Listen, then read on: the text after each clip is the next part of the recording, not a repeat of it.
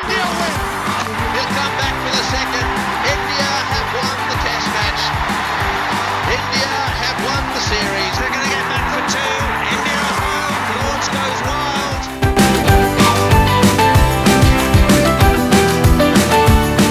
home. Walsh goes wild. Hello and welcome to a new episode of eighty-one All Out podcast. Uh, This episode, uh, in the lead up to the India Tour of West Indies, we're going to look back at the ninety-seven India Tour of West Indies. To discuss that and more, I've got uh, a couple of guests with me today.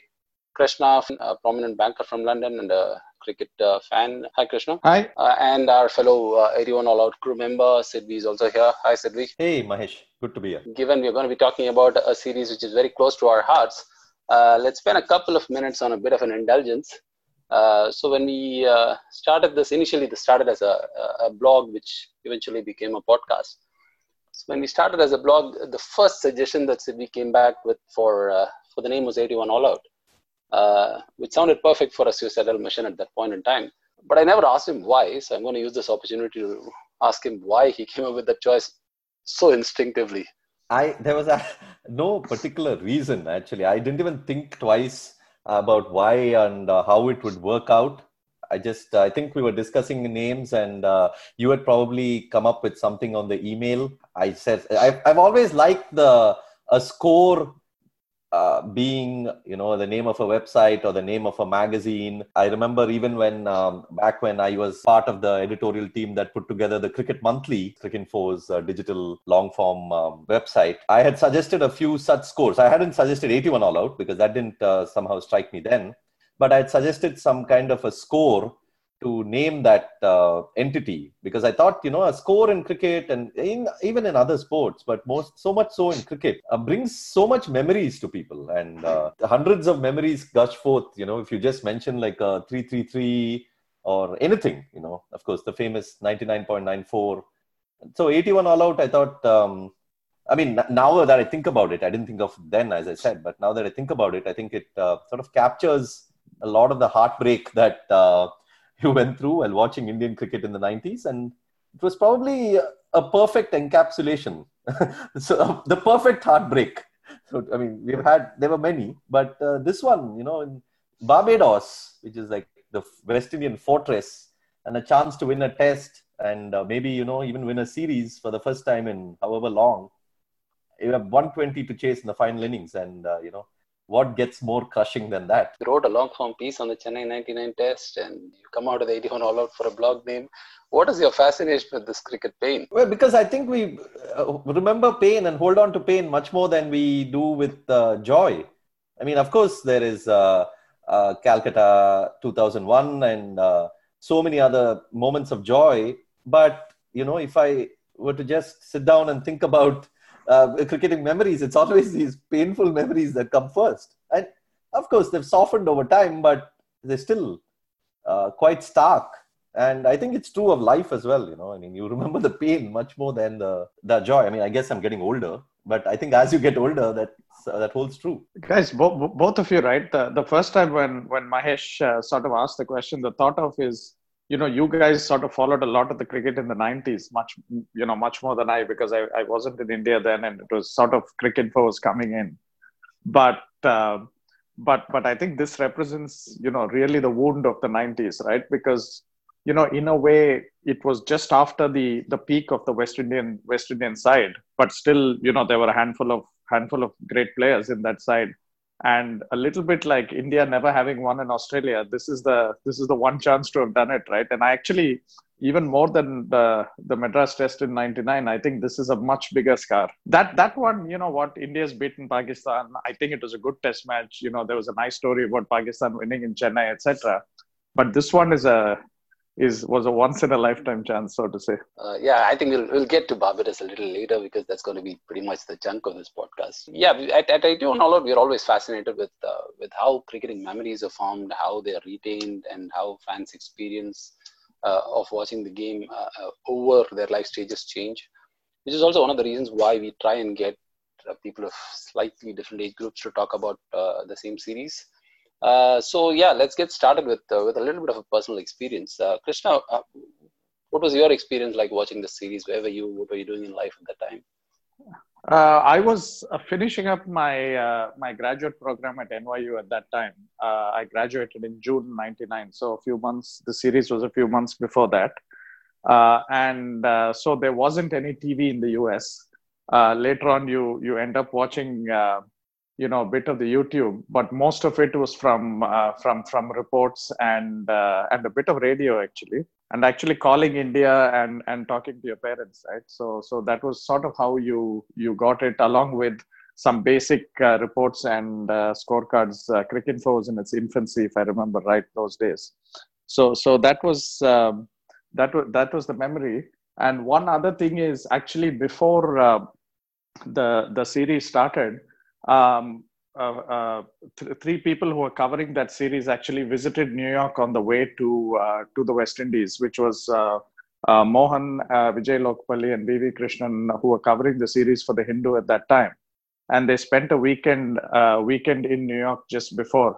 And I still remember actually going with uh, V V Krishnan to uh, to to a specialist film store Uh, to buy a bunch of films for him to uh, to to take to the West Indies. Those days were the pre-digital uh, digital camera days, so so you had to buy a, a physical film and uh, uh, along with a bunch of other things. I still remember lugging it on the tube along with him, uh, you know, back to his hotel.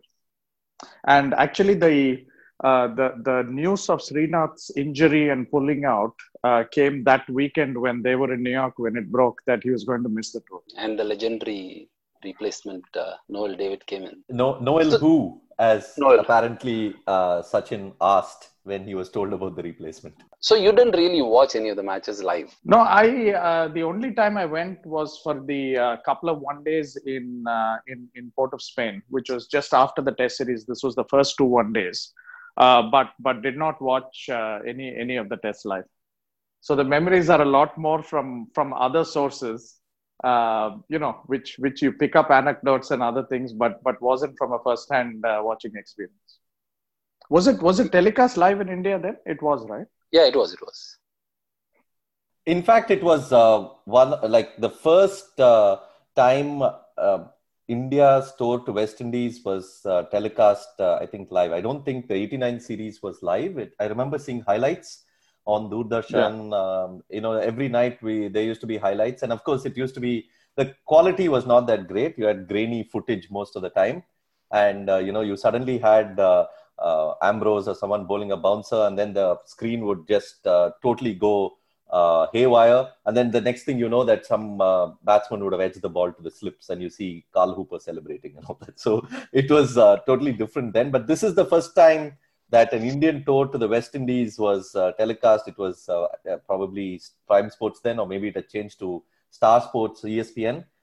And uh, yeah, the it was great footage, and uh, it was great to watch, especially with the time zones, and uh, just to get live uh, a feel of uh, cricket in the Caribbean. I mean, of course, there were other series before that that uh, had shown us that, uh, Australia series to the West Indies and all that. But, uh, you know, actually watching India play there was uh, quite fun. I mean, I was... Uh, in school, in the final year actually, tenth standard, board exams coming up. So this was like a pretty crucial time in um, my schooling thing, and I ended up uh, watching so much of those games uh, late into the night. And again, uh, you know, I can't uh, say I watched uh, everything. I mean, there were obviously phases that I missed, and, uh, you know, you often end up waking up at uh, odd hours just to switch on the T V, put it on mute, and just to see the score.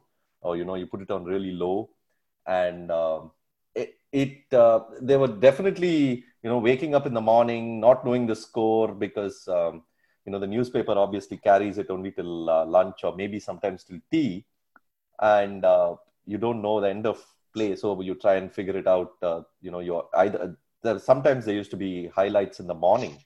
So you try and watch that. Or, you know, you figure out a way, you probably get it. Sometimes it used to come on radio too. So in the morning radio news, they used to announce the score. So, yeah, I mean, the memories again are all, obviously a lot of it is formed after that from uh, reading and uh, talking to people and reading and, you know, even from books. But uh, yeah, still whatever little bit I watched, I remember quite vividly. Sidvi, actually the eighty-three tour of West Indies was a bit similar to me. There was no T V in those days. But it was actually listening to uh, to radio with uh, you know, the volume low and under your pillow, right, at night. Because, uh, you know, that this was the eighty-three, just before the World Cup, uh, the test series that India went. Yeah, that must have been something. I mean, I never had that experience. I mean, I I wasn't, um, I mean, I used to listen to cricket on radio, but I don't know about the ninety-seven, and I didn't really uh, do that. Uh, I didn't really follow it on radio as much as on T V, because I, whenever I needed to, I could just uh, wake up, go and switch it on and just check the score. Yeah, in a way, my experience was very similar to Sidvi, in the sense that probably slightly younger, but, you know, maybe not tenth class, maybe attention was a little more, so I could like afford to stay awake through the night and, and somehow just wake up in time to go to school. The only thing that I'm, I'm struggling to kind of uh, recollect sometimes is that I don't remember too much of the commentary around uh, around these matches. Like, for instance, the South Africa series before, there are distinct, you know, passages of play where I remember the the commentary quite well surrounding cricket.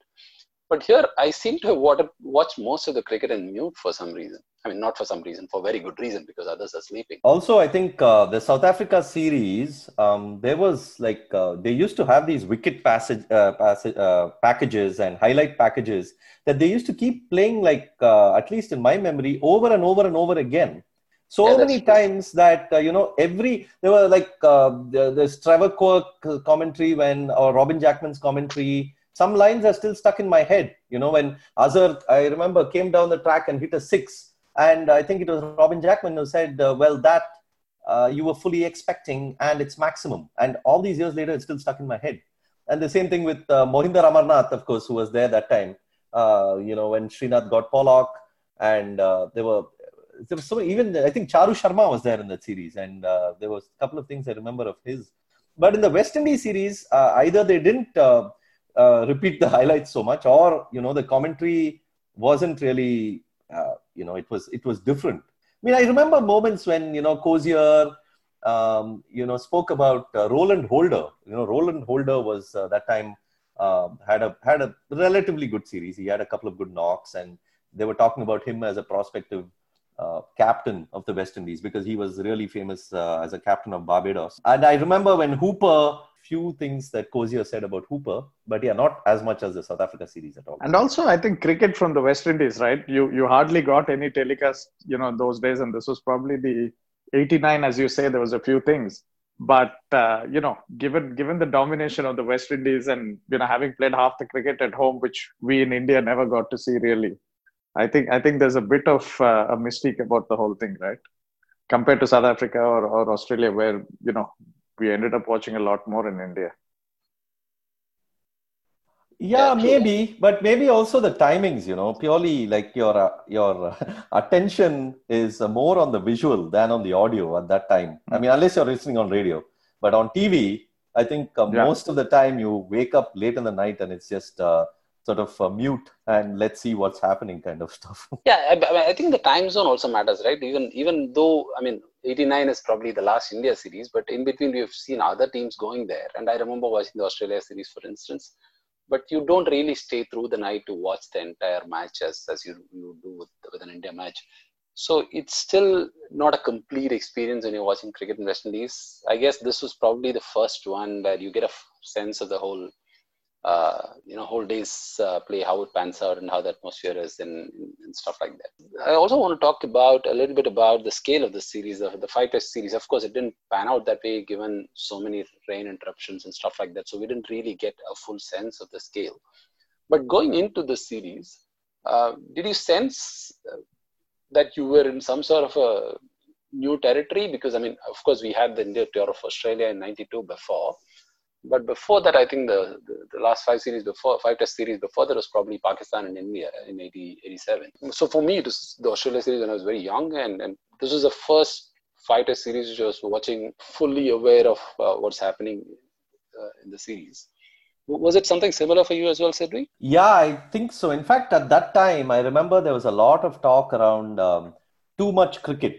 You know, and uh, that was around the time, ninety-six, ninety-seven was around the time when India was playing like, uh, you know, day in and day out. I mean, uh, they hadn't uh, had an, uh, too many away series between uh, ninety-two and uh, ninety-six.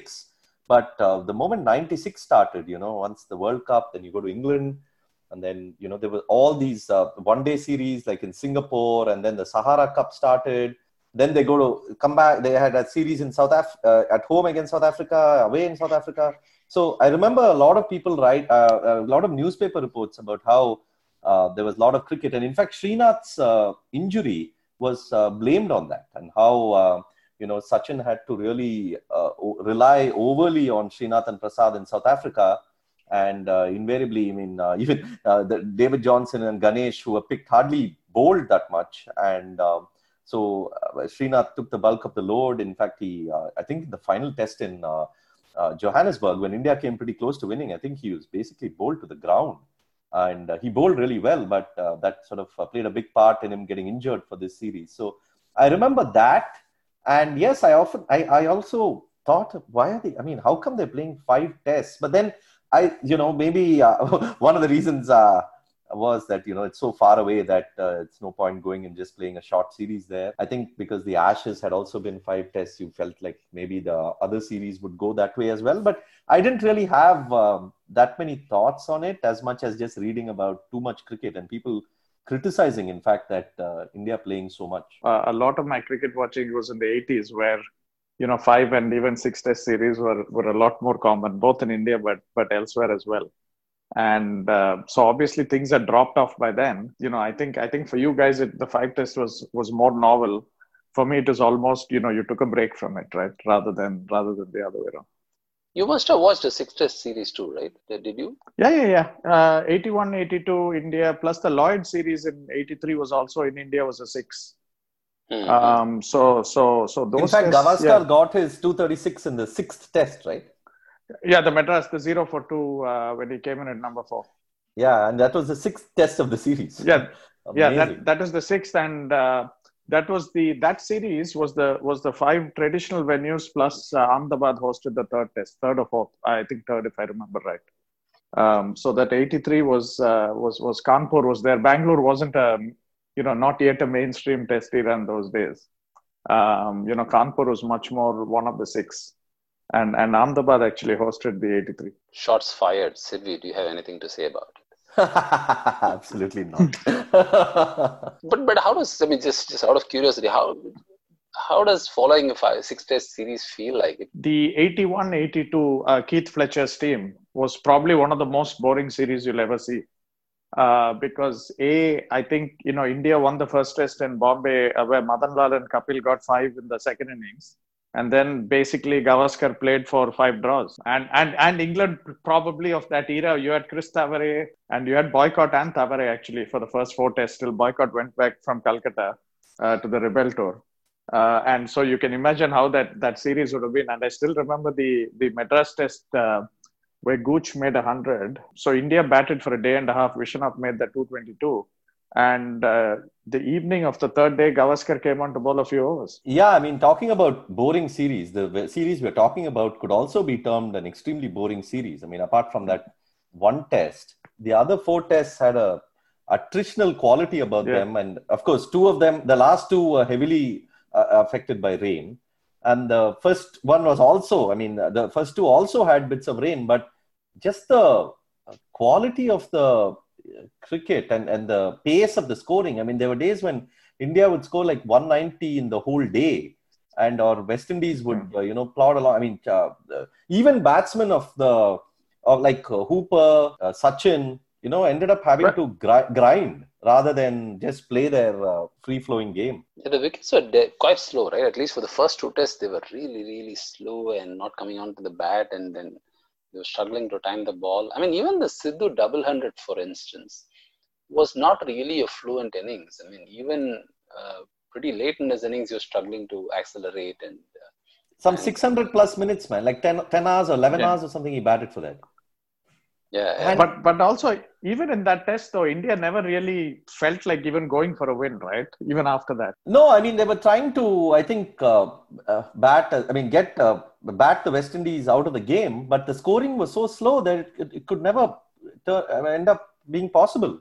And I think Sidhu did get uh, criticism for that. I mean, he, I remember even um, in the Hindu, um, if I remember right, there was, uh, people were saying, yes, a double hundred, sure. And, you know, Sidhu, in fact, had even, Sidhu had scored a terrific one hundred on the eighty-nine tour in uh, Kingston. And uh, this was uh, his comeback of sorts after after he fumed out of uh, England.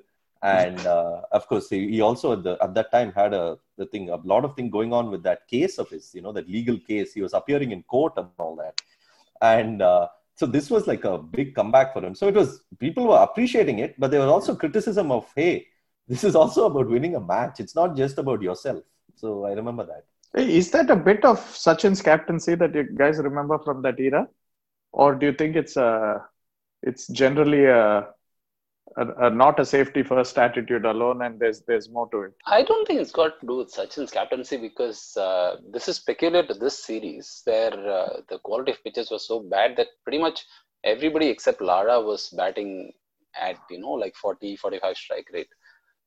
Uh, I mean, even Sachin, that eighty-eight that he scored, uh, where he gets run out by Walsh at mid-off.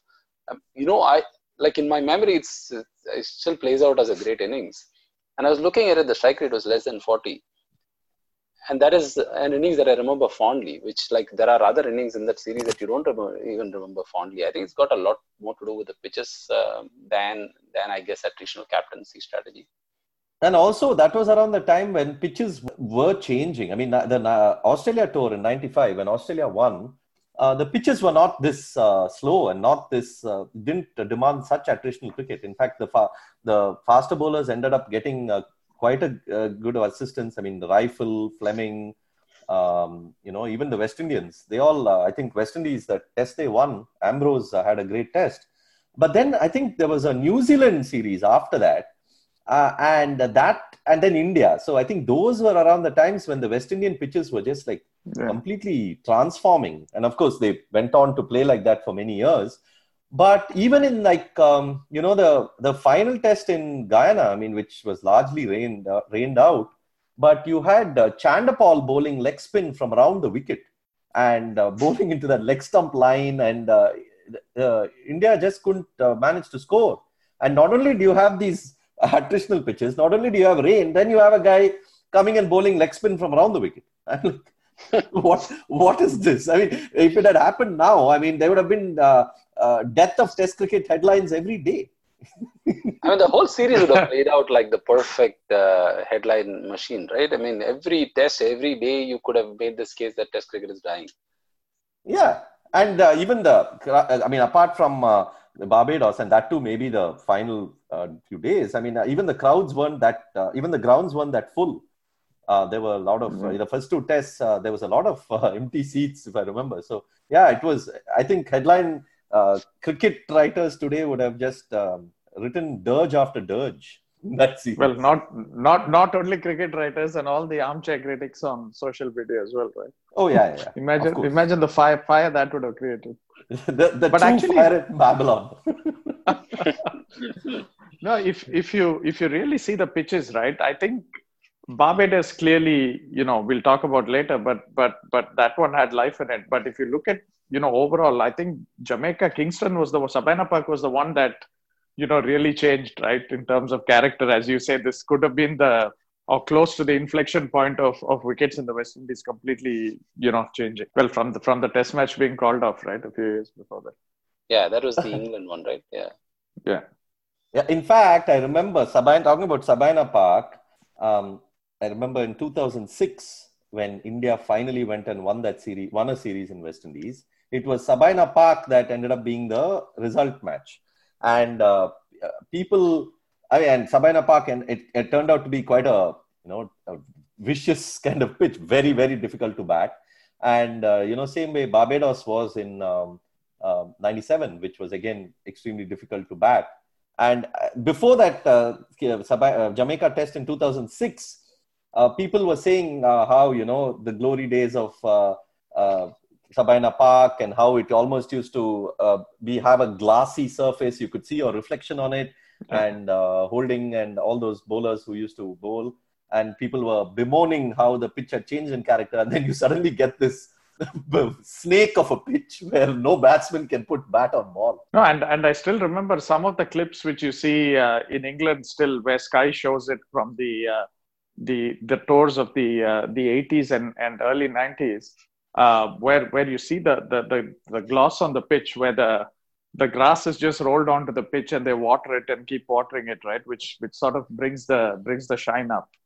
It's just, you know, you can still see it on T V when they show some of the old highlights even these days. So. Okay, going back to this series, uh, we'll just keep the Barbados Test out of it for now. But if you can kind of think of the, the readily recallable images of uh, of this Test series from other tests, from the other four tests, what, what are the things that you can recall now? Yeah, for me, it was, uh, I think, uh, Abe Kuruvilla is a ready memory that comes to mind. I'd never seen uh, Kuruvilla bowl. I mean, uh, I uh, read a lot about his Ranji Trophy exploits, and uh, apparently in the early nineties he was really quick, and uh, of course his pace uh, had sort of uh, given way by the time he was selected, but uh, yeah, it was uh, interesting to see him bowl. uh, I thought he did a good job for most of the series, um, especially with Srinath injured. Um, you know, it was very tight. I mean, Prasad had a very good series as well. Prasad was uh, that time in uh, the middle of his uh, purple patch. You know, it just started Test cricket and he sort of was getting, uh, you know, four, five wickets uh, along. I mean, England, South Africa, West Indies, he was just picking them all up. Uh, and he had um, he had a good time. But yeah, Kuruvilla comes to mind. Uh, Kumble, of course, had a, a good series. I mean, that was around the time when, uh, uh, you know, Kumble was being uh, heavily criticized for being a home track bully and um, not doing well abroad, especially after England and uh, South Africa. Uh, he had not uh, apparently done that well. But West Indies, yeah, he really, really did a great job uh, through the series. You know, the wickets also in a way suited him, but in a way it didn't, because the turn was very slow. And uh, in India, it was much, uh, he was used to the ball uh, uh, biting the surface. I mean, Jumbo was, of course, uh, a name that uh, came around then. I think Mongia gave it to him, because the ball used to just take off the pitch, and uh, but he never got that in the West Indies, but he kept it tight. Um, and uh, the, I mean, Hooper and Lara went after him a few times, but overall, I think he had a good series. Spoke about Roland Holder, that innings of his uh, sticks in mind. I think Nayan Mongia might have had a. Uh, yeah, he had a good test. He, well. he scored, uh, I think, uh, the second test, right, uh, where he scores a seventy odd. Yeah, so I don't remember anything from that innings, but I remember that he had a good innings. Um, as, uh, as, of course, most of the memories are from the Barbados Test. Um, but uh, yeah, I mean, I think even Dravid, uh, Dravid had a, it was a good series for him. Not a great series, but a good series. I mean, it was early in his career, and uh, I was pretty keen to see how he would do facing Ambrose and Walsh, and he did mostly okay. He had a couple of good, uh, I mean, a few good knocks through the series. Actually, if you look at the West Indies team, right, of of of this, this was the first one where. Uh, No, the first couple of years where where it was sort of post-Haynes, you know, Greenwich before that, et cetera, where it was basically Hooper to an extent, Lara, three fast bowlers, right? I think the rest were all sort of, you know, relative journeymen by the standards of that era of the West Indies that that kept getting rotated around. And Chanderpaul was in his first, you know, three years of cricket, right? Um, you know, obviously the... The Barbados Test was where he made his first Test one hundred, but he was averaging, you know, close to fifty or around fifty at that time. And but if you look at the scorecards, which I did before uh, before our podcast, just to, you know, make sure I refresh some of my memories, you know, it's such a, you know, you you in, obviously rain was a big factor, slow slow pitches were another one, and and relatively defensive cricket. But but other than the Barbados Test, you almost had, uh, you know, the average was about two and a half to three innings finished per match, right? Yeah, and in the Barbados Test, they could have probably played nine innings if they wanted. All right, now that we are there, let's talk about the Barbados Test. Does it still hurt, Sidvi? Well, as I said, of course it does. Uh, it's sort of, the pain has probably softened over time, and it's a little bit more diffuse because there were there's other pain that has come in. But... Uh, Yeah, I think it's the stage of your life as well, right? I mean, this, um, I'm sure there's somebody for whom this World Cup semi-final hurt a lot. And, um, you know, it didn't hurt as much for me. But I think uh, the stage of your life, your expectations, your uh, what you really hope for your team. And yeah, it's uh, it's a very stark memory even now. How about you, Krishna? Actually, I wanted to ask you this earlier as well. Did it hurt you as much? Or, or did you feel it as intensely as the two of us are feeling, for instance? Actually, I really didn't, right? Because two things. One is, I wasn't in the middle of it, so to say, right? Uh, I wasn't in the West Indies, nor was I was in India where, you know, you guys had a lot more of coverage in terms of T V, daily reports, et cetera. So, so you know, I think being in New York was, you know, away from it all was was part of it. Uh, but I also think I was, I, I became a lot more of a cricket neutral, like you guys have become now, and you were probably a little bit more, uh, you know, for for supporting a team at that time. Uh, so, so I think I would have felt, if this was in the eighties, I would have felt a lot stronger, uh, like I did when, uh, you know, the eighty-five eighty-six tour of Australia, where uh, India should have won Melbourne and it was rained out, and uh, and Sydney also was. was was after having got six hundred for four, it ended in a draw, which I think was our best chance to win in Australia, you know, and we find India finally did it now. But but I think I would have felt a lot more in the eighties. I think, uh, you know, as with everything else, you you you you mellow a bit more, right? And you and you become much more of a neutral. In, in a way, growing up, I actually supported West Indies against India even in the eighties, right? That that team to me was probably the greatest team. And and having grown through that era, you just can't, you know, even if it's your your own country, uh, to me, to me, not supporting that team or or not wanting them to this thing was was never the case, right? Funnily, I still remember the eighty-three final uh, when I was in uh, sixth grade at that time. And I think I was the only person in my class who was actually supporting West Indies and actually was quite upset that they lost the match. So you've been anti-national for a long time now. See, it's come back into fashion now. So, I mean, I was uh, revisiting the YouTube clips, uh, which I never had the courage to till we had to do this podcast, and I didn't want to come here and, and talk out of just pure memory. And even in that short highlights, what I realized while I was watching is that, like, there was very little chance that India could have chased even a score of one twenty on that wicket. And, and now that I had the benefit of listening to commentary as well, which I don't remember much uh, from memory.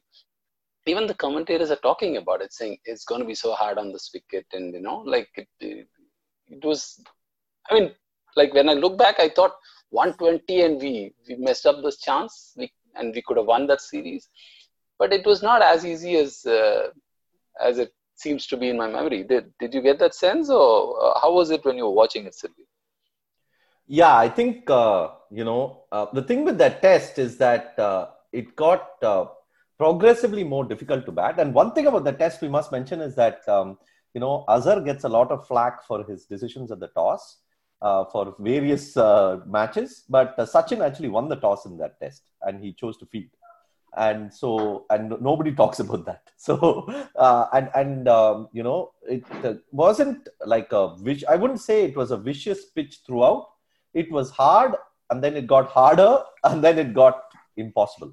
And I still remember one twenty. I still remember that ball that Franklin Rose bowled to Sidhu, which was the first wicket in that uh, chase. And uh, Jeff Boycott on commentary, and he was going, "How do you play that? How do you play that?" And that was a just a vicious uh, snorter. And there was no way Sidhu could have even. Uh, there's no way any batsman, I guess, could have played that one. Got the sort of a just took the glove or maybe took uh, the edge of the bat, and it just popped up for the slips. And at that moment, it was, I mean, I sort of just got that sinking feeling. And I'm like, there's no way. And that was Franklin Rose, who was having a terrific uh, terrific uh, series. But then you also had like, um, you know, Bishop and uh, Ambrose to bowl. Walsh was injured. So that was some small respite. Maybe it would have been all out for fifty otherwise. And this uh, website would have been called something different.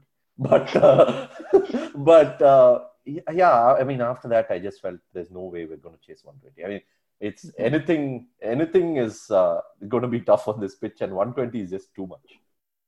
Guys, guys, one thing though, just rolling it back a bit, right? I um, uh, I, I read a couple of Mohan's reports, uh, you know, into the preview of the match as well as uh, as well as during during the match.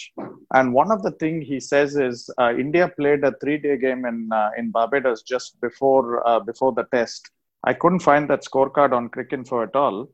But apparently, Kumble was the uh, did twelfth man duties for that test uh, for that uh, three-day game, and uh, there was a as as uh, as Mohan calls it, there was a there was a leg spinner called David Marshall who was a Saturday afternoon tweaker in his words, uh, who actually seems to have got some wickets against India and India in that that game.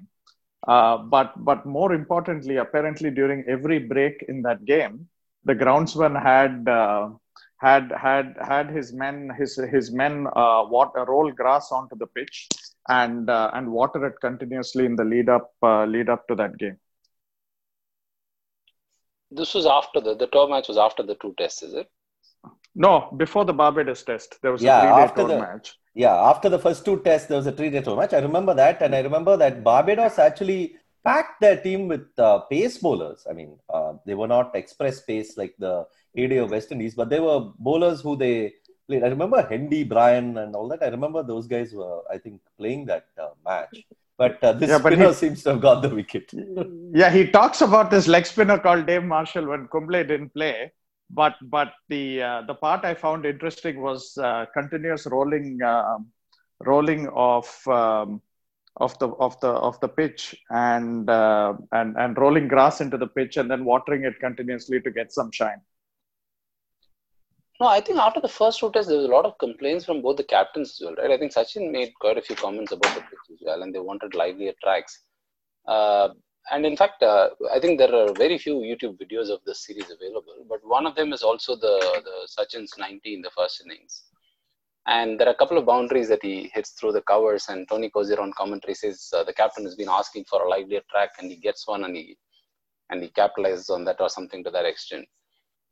So in a sense, when the test started, the, like like Sidhu was saying, the wicket was playing quite well, and the bounce was consistent, and it didn't like the, the pace at which it did, it kind of deteriorated is what was dramatic.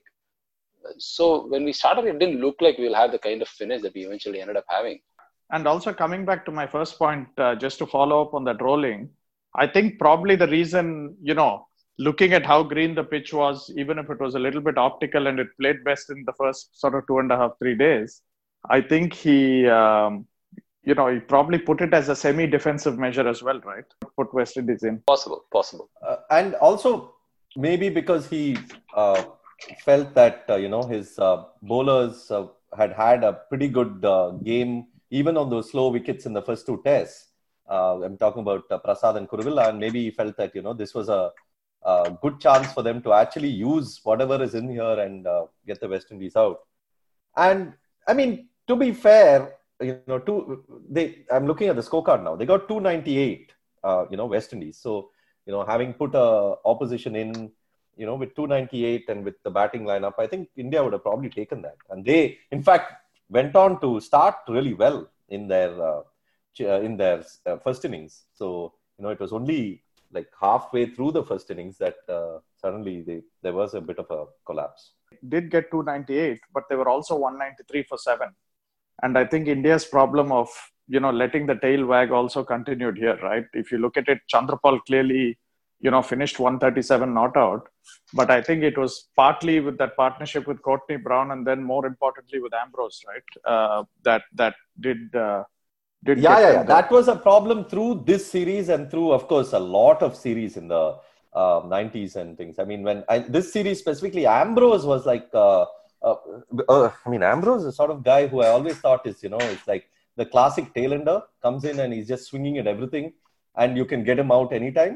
And that's how he used to bat. But this series was so difficult to get Ambrose out. He's like became like a pretty decent batsman all of a sudden.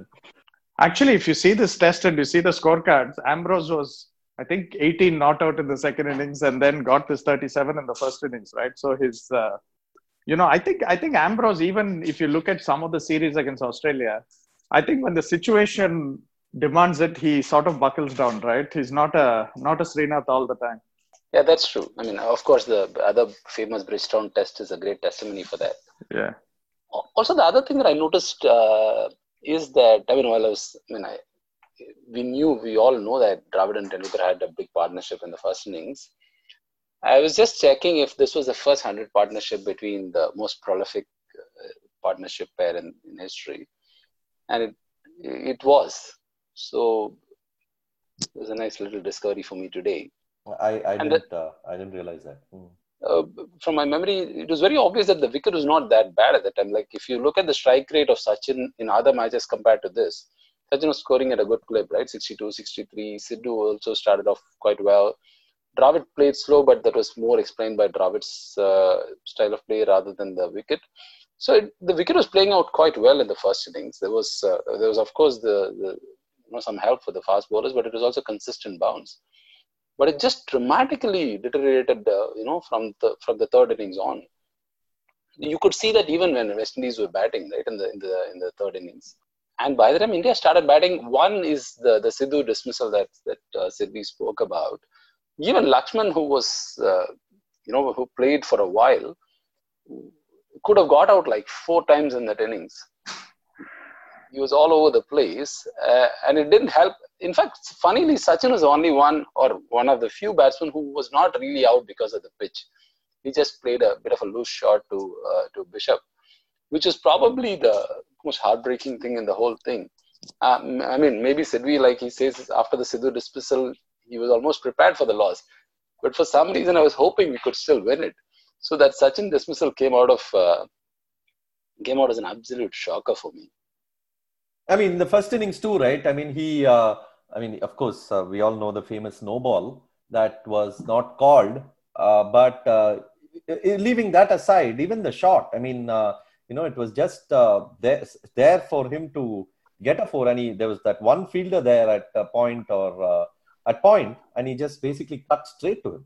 And, uh, you know, of course, it was a no ball, and uh, ideally he would have gone on to get a hundred. But even the, the both the shots in the test were, uh, you know, quite uh, heartbreaking from that point. Well, uh, and that situation was when it was two hundred twelve for two, right? When he got out in the first innings. And, uh, you know, India collapsed for less than a hundred after that.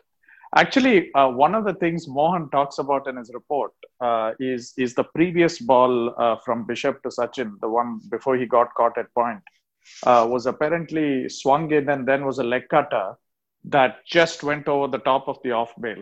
So he talks about whether it was almost, you know, ignoring the no ball, uh, was almost, uh, you know, whether that got the, uh, got that resulted in the wicket, that, that previous ball.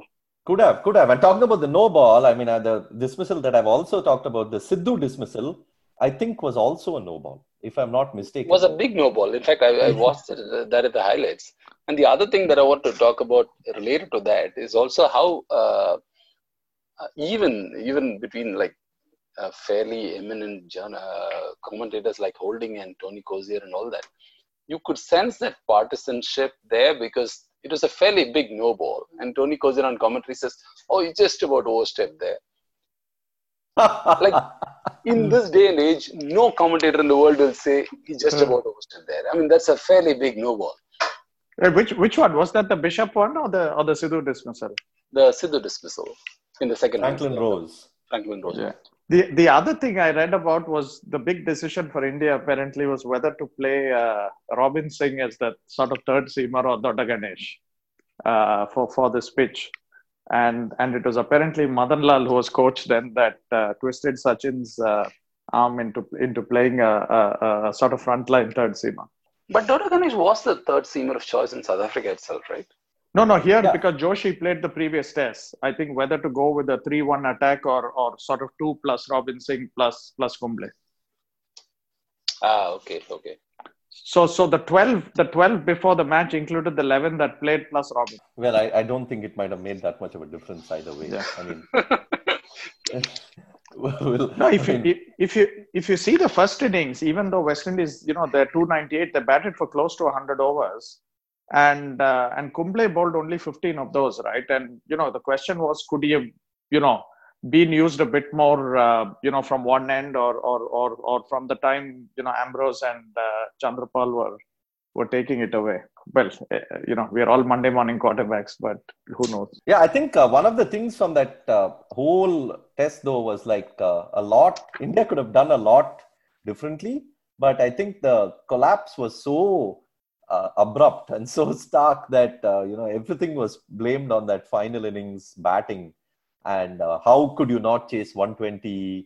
That isn't that like the most basic thing that a team can do, et cetera. I mean, and that often happens even now. You know, it's like I'm I'm sure uh, years down the line people will be talking about Ireland um, getting bowled out for uh, the one of the lowest scores, and well, yes, they did, but that doesn't mean that uh, you know they couldn't have done things differently earlier. So it's like a whole game. But people's memories are, I guess, uh, limited to the final part of it.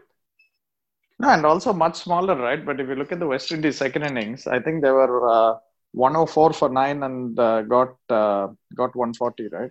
With Dylan Dylan and Ambrose being not out again. One, one oh seven for nine. Yeah, yeah, that little... But everything added up, but eventually... Yeah, uh, yeah. Like, for instance, if... I, I, I don't know, maybe today's coverage or, or maybe I'm biased because I, I'm a lot more mature as a person now. I don't think I would have the same expectations of uh, of being able to chase down one twenty on that wicket in those conditions uh, with the kind of resources that we had. So it was always going to be a steep chase. I find it so silly that I thought it's a match that we should have sealed. And the other part of this, uh, the, the intensity with which we talk about or we feel about this particular loss, I also feel is because it is the only result of the series, right? I don't know if it would have mattered so much had we ended up with a three-love result with two more results against us, or maybe one result in our favor and ended up in a one-all, you know, draw or something. The fact that this was the only result, and had we won that, we could have pulled off this great series win in West Indies. Is this probably makes it is what makes it that much more intense. And and we and the, uh, people were talking about it even then. Uh, because uh, I remember the commentators themselves saying how uh, Antigua is renowned to be that uh, a, a flat track and uh, usually ends in draws, and it always rains in Guyana.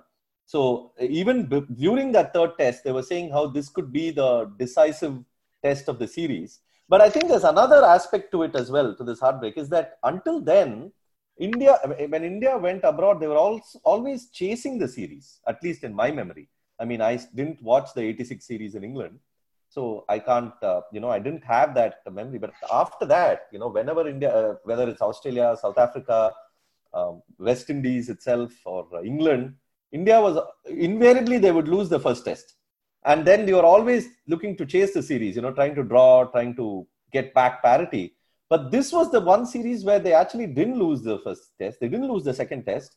They go into the third test. They have like a golden chance to win that third test, and they lose. So I think that whole build-up over the two tests, and you know, getting that hope that okay, it's it's not as bad as earlier, it's getting better, and then you had uh, you know players slowly getting some form, and then you had this one session or two, one and a half sessions where it just it's over. No, I think if you look back on it, I think it's it's probably the one ninety-three for seven to to add another one hundred. And and you know two two twelve for two to uh, you know to getting all out within within one hundred, right? I think you know I, I agree with Mahesh that clearly the fourth innings, you know probably if you had watched it less, of you guys had watched it less emotionally, I think you would have probably not rated India's chances. But uh, but I, but I think those, if you were to pick two points of the match, um, you know which it was probably those, right? It gave West Indies another one hundred, and uh, you know India collapsed for. for less than one hundred for the last eight wickets. I mean, I don't know. Like, I, I used to think that the two no balls that were not given would have made a substantial difference. But now, like, as, as a proper adult thinking about it, I don't think it would have mattered, because Sidhu could have got a very similar delivery even if Franklin Rose had bowled it from within the crease. I mean, sometimes I don't want to rationalize all this. I want to hold on to this memory of a heartbreak and not try to rationalize it. In some ways, I feel like I feel guilty doing this. In two thousand six... I was ended up, when I was in West Indies, I ended up going to Barbados, even though there was no match uh, in Barbados. Um, I ended up going there just uh, to do some interviews and meet the people. And just personally, I just wanted to go to Barbados, because you go all the way to West Indies and don't go to Barbados. Uh, I mean, it feels pretty empty. And I ended up meeting Roland Holder and talking about this test. And, uh, you know, I brought up the no balls, and he reminded me that uh, there were no balls that went against them too. And uh, he specifically cited Courtney Browne. Uh, and I haven't uh, checked this, or I haven't really verified this, but he said Courtney Browne was also out uh, when it should have been a no ball. And he said there were probably, he said there were other umpiring decisions too. And uh, I thought of the same then. I'm like, uh, I think uh, shouldn't... Uh, dig too deep into this test, because then I'll probably realize that uh, India never had a chance at all. yeah, Sidvi, actually, act, actually, Mohan, Mohan's reports talks about exactly the opposite, where he said Lloyd Barker clearly mentioning this Sachin no ball of uh, Bishop's no ball, uh, you know, during Sachin's wicket, uh, but also talking about. Uh, uh, talking about how he called the Indian pacers for no balls, which weren't no balls. So I have no idea, you know, I I, I read it in his in his report, but uh, but it was quite funny that he says exactly the opposite of what uh, Roland Holder told you. Well, that's what I said. I mean, I, I don't know if uh, Holder was misremembering or not, but I think it's fair to say it was bad umpiring throughout. uh, who got, whether it was biased or not, I don't know. But there was, that probably even added to the heartbreak, because not only are you getting these, uh, especially with the Sidhu dismissal, not only are you getting this unplayable ball, uh, you're also getting a bad decision. So it's like a double heartbreak, so to speak. I mean, thankfully, no, I didn't talk- listen to Tony Co- Tony Cozier saying that uh, it's a marginal decision. That would have been, a, that would have added to the intensity further. No, and, and talking about bad umpiring, I noticed from the scorecard that the second umpire was Steve Randall, right? Who was who was awful in Australia in the eighties. So it probably could could well could well be a case of just, just bad umpiring, incompetent umpiring, and not necessarily biased umpiring. Though, uh, do you remember a big build-up about a Sachin Lara contest within a contest before the series? I can't seem to recollect it. But now I think about it, I'm like, that should have been built as the big contest, right, going into the series. Yeah, I don't recollect it as well, which is very strange. But uh, I do remember uh, in the Barbados test, because Walsh wasn't there, Lara was the captain. And I do remember some talk being, you know, about captain be captain. When Sachin was batting, I remember Lara, there was a time when Lara was changing the field or things. And, you know, the commentary was saying, talking about how the two best batsmen, the, the one of the best batsmen is trying to plot the dismissal of the other and things. But yeah, pre-series, I don't really recall too much of the hype. Maybe, as I say, you know, there was hardly any time for hype, because uh, India's, they didn't have much of a break at all between the series and the other. So it's just like uh, one thing after the other. And so maybe there wasn't um, a chance to really build it up. You know, especially in the second innings, it was basically, you know, Lara for Lara for the West Indies, and, you know, all of India's hopes on getting to one eighty was pretty much on Sachin, right? Or one twenty. Lakshman with four lives could only muster nineteen, so you had to rely on Sachin. Well, there was Dravid as well, who, you know, was uh, that technically you would think that uh, he would have had the chops to at least handle the thing, but the it wasn't just a difficult wicket; it was a impossible wicket. So, I mean, I, he ended up getting a really good ball too. I mean, unlike Sachin, who chased one, he Dravid was quite beat. I mean, yeah, he, he got a snot. Yeah. He edged, and yeah, it was it was like, I think it was similar to, if my memory serves right, it was similar to what Rohit got in uh, the semi-final. You know, such a good ball that you have no option but to play it, and then you edge. But when Dravid gets out like that, it's a snotter. When Rohit gets out like that, it's laziness. Please get your... He cannot play the swinging ball. Uh, the other thing that I found particularly interesting in this is that uh, the the two most impressive batsmen for both the teams, which had Lara and Sachin, were actually Chanderpaul and Dravid. And at that time, who would have thought that they would go on to have such substantial test careers that they could pretty much be in the same ballpark as Sachin and Lara? I find it amazing that that probably the other people that you would have talked about during the series or in the run-up to the series would have been Azharuddin or Hooper or one of those guys. And Chanderpaul. Well, Hooper did have a good series. Hooper did have a good series. But he didn't have like a particularly great career, for instance. Yeah, you're right. No, I, I think more than Dravid, I think uh, Chanderpaul was like the, I mean, the kind of uh, uh, rise that he had towards the second half of his career. I don't think anyone saw it coming. And I think that's also partly to do with his uh, style. I mean, unfortunately, I think uh, the projections of the future are often built on how technically sound a batsman is, and how, you know, whether he can weather all conditions, whether he, uh, you know, whether he he gets his, he plays that uh, textbook defense. And um, I think even like uh, Sehwag and uh, other players who were slightly off the beaten track, they suffered from that. That perception is that, uh, oh, uh, hit and miss. And Chanderpaul was the other way. You know, he was the anti-Sehwag. So he was that this like technique that came out of nowhere. And uh, people felt that, oh, maybe he'll grind out a few here and there. But when it comes to, you know, short ball, when it comes to swinging conditions, it's going to be difficult. But yeah, he showed that it's possible. I mean, as is Steve Smith has shown over many years. I mean, you don't need to be textbook to be a great batsman, right? And the other side of that is Hooper, right? When he when he came to India for the eighty-seven World Cup first, he was called the second Gary Sobers because he used to bowl a bit of medium pace and off spin then, and was a was a great player to look at. Uh, you know, at least optically, you know, using the uh, the talk about, you know, st- stylishness, technique, et cetera that you guys just spoke about. And and relatively speaking, he uh, he I think massively underachieved, right? You look at his career numbers; they are sort of, you know, relatively average. I mean, given the, given how much was uh, was expected of him, it was woefully short of uh, short of expectations.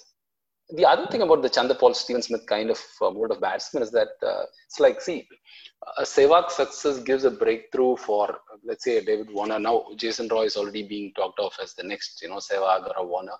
It sort of opens the floodgates. But a Chanderpaul didn't prepare us for Stephen Smith really, till Stephen Smith went on to have that success. It's not like you looked at Stephen Smith and you you thought this could be another Chanderpaul, you know, we should not judge him too early.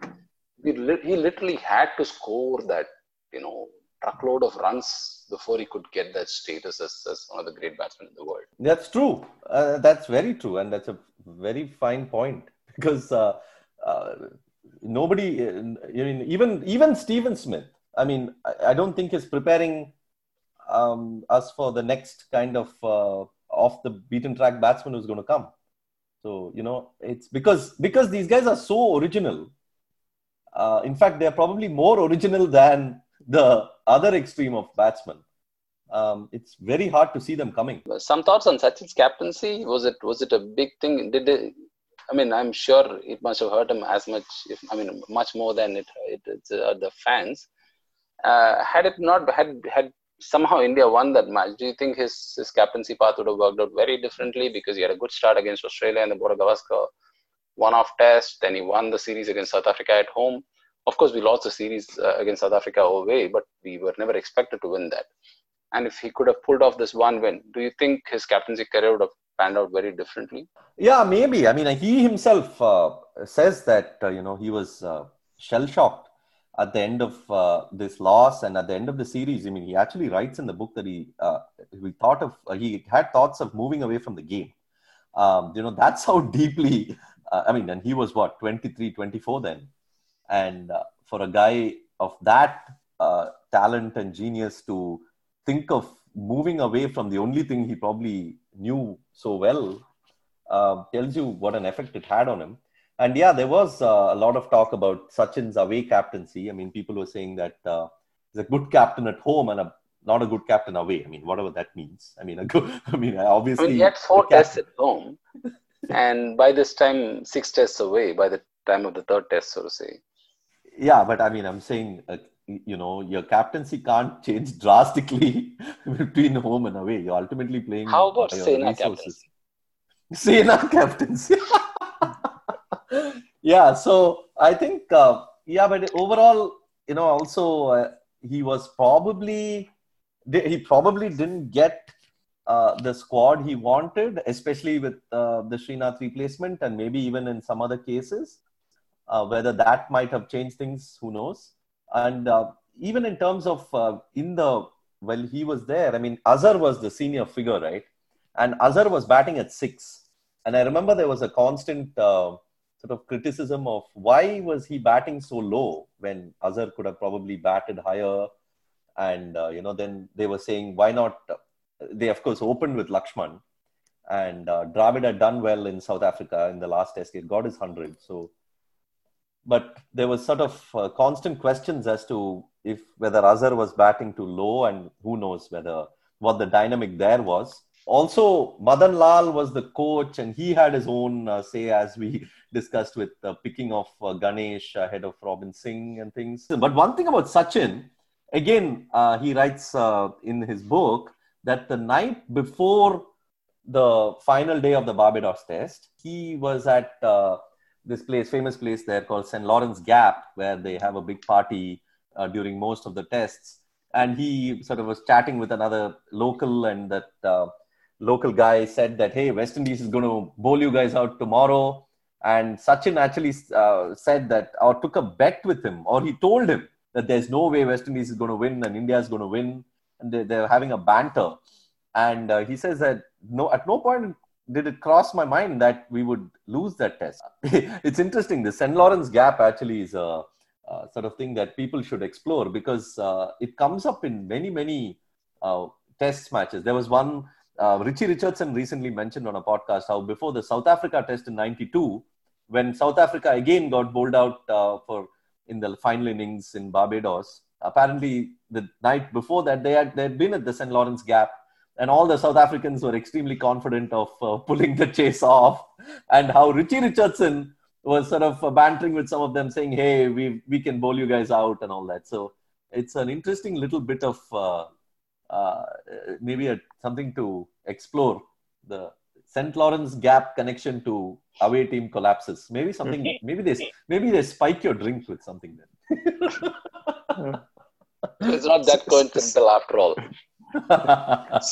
Sidvi, going back to your previous point on uh, on on on the Sachin's book, I think he also mentions uh, about how he told his wife he's tried his best and you know things are not working, and you know alluding to your point of him being close to quitting, et cetera.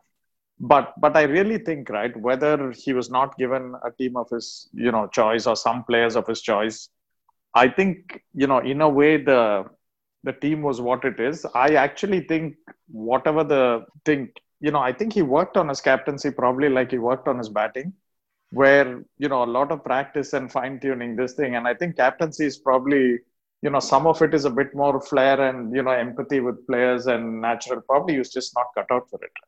You know, whatever the case of that series and few of the points, they were all sort of second-order conditions. And I don't think, you know, it would have made a difference to him as a captain.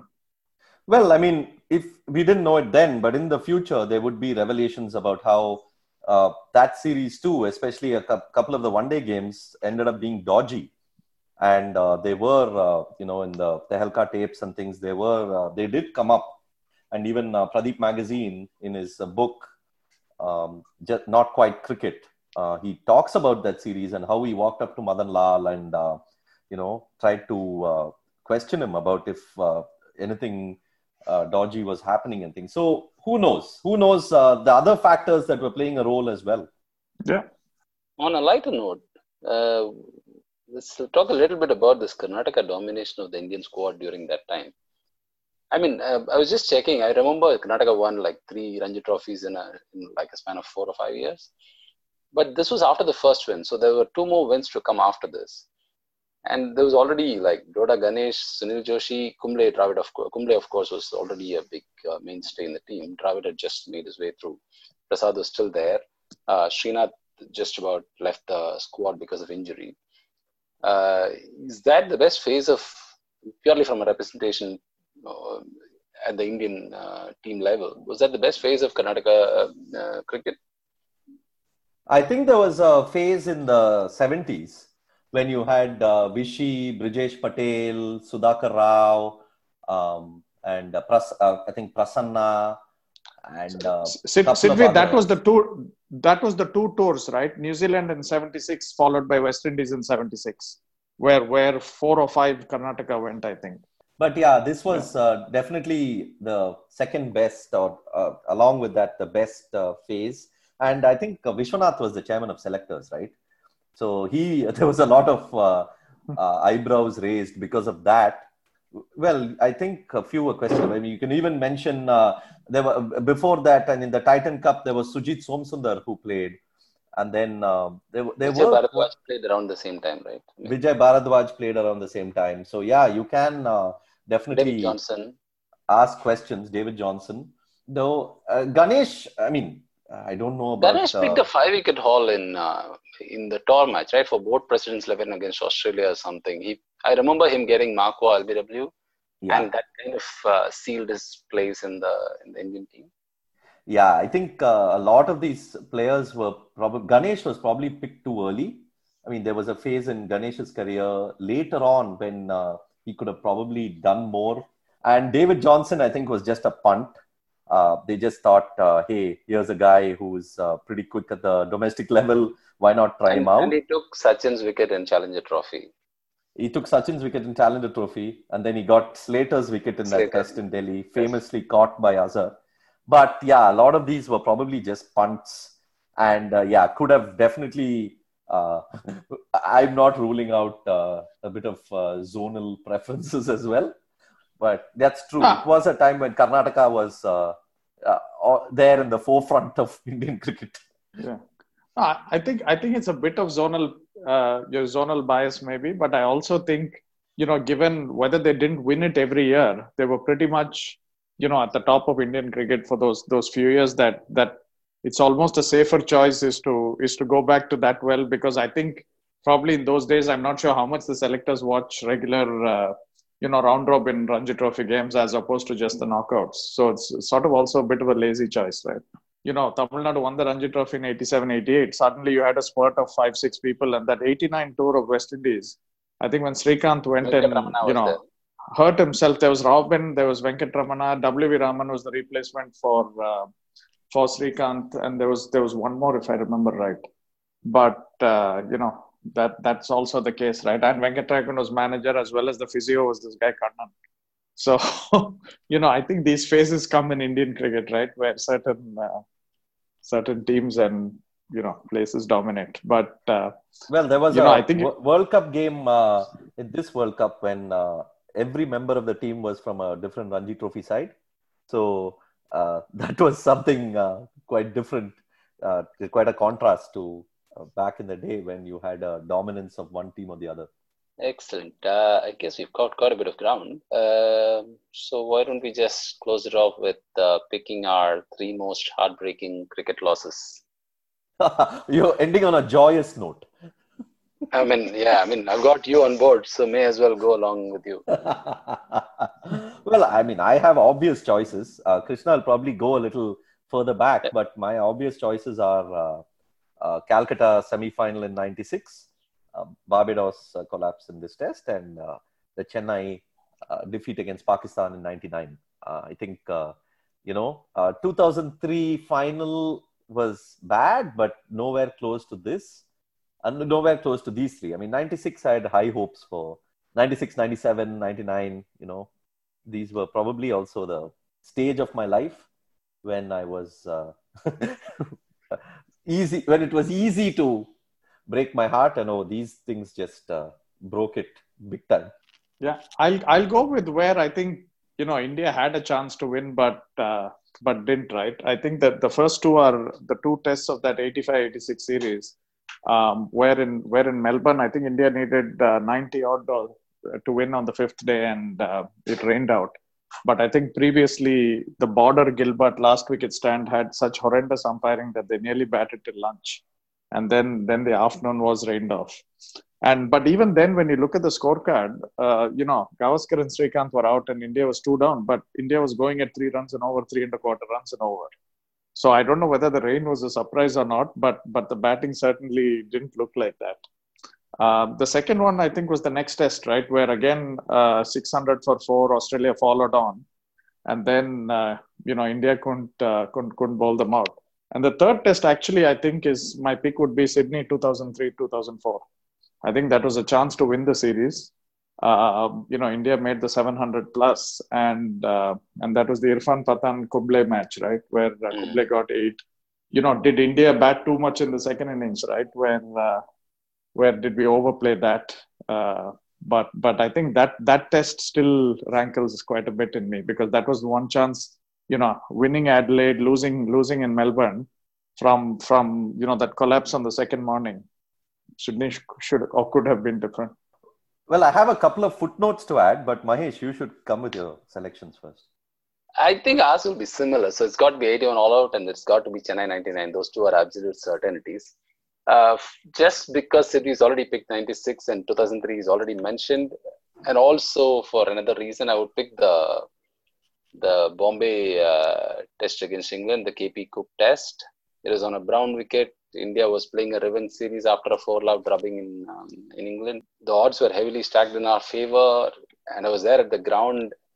It was quite, uh, I mean, as thrilling as it was to watch K P, uh, it was quite heartbreaking to see uh, see that loss where, uh, where our spinners were just not effective and their spinners were able to fully utilize the conditions. I would probably pick that just because I don't want to pick the same three as Sidvi. Well, I have a couple of uh, footnotes, both involving Zimbabwe. One was obviously that uh, World Cup ninety-nine game where uh, they collapsed to Olonga and uh, the rest. And then the other was the test match in Zimbabwe. Again, the a glorious chance to win a test match and a test series outside Asia. Uh, this I'm talking about was ninety-eight, if I'm not mistaken. Uh, where yeah, they Dravid goes one hundred, right? Yeah, but then where they collapsed again to Olonga and to... Uh, yeah. Sidvi, wasn't yeah. that Robin, Robin Singh's debut as well, right? I think he got a zero or something, if I remember that test. Very possible. I think he got, yeah, I think he had got a zero in his O D I debut in eighty-nine and he probably got a test uh, zero in his test debut as well. So that brings us to the end of another episode of the eighty-one All Out podcast. Please subscribe on iTunes, Spotify, Google Podcasts, or wherever else you prefer. It would be wonderful if you could leave a rating and a review so that more people find us. You can also follow us on Twitter at eighty-one all out and check out all our previous podcasts and articles on our website, eighty-one all out dot com. In case you're still listening, here's a shout out to our sister podcast on regional movies, where is the other banana dot com. You can follow them on Twitter at The Other Banana and watch out for updates on all the movie reviews and discussions that they put out. As always, we would love to hear your thoughts on the work we do, so please send us your feedback. Goodbye. In the air, Srinath takes it! India win! He'll come back for the second. India have won the test match. India have won the series. They're going to get back for two. India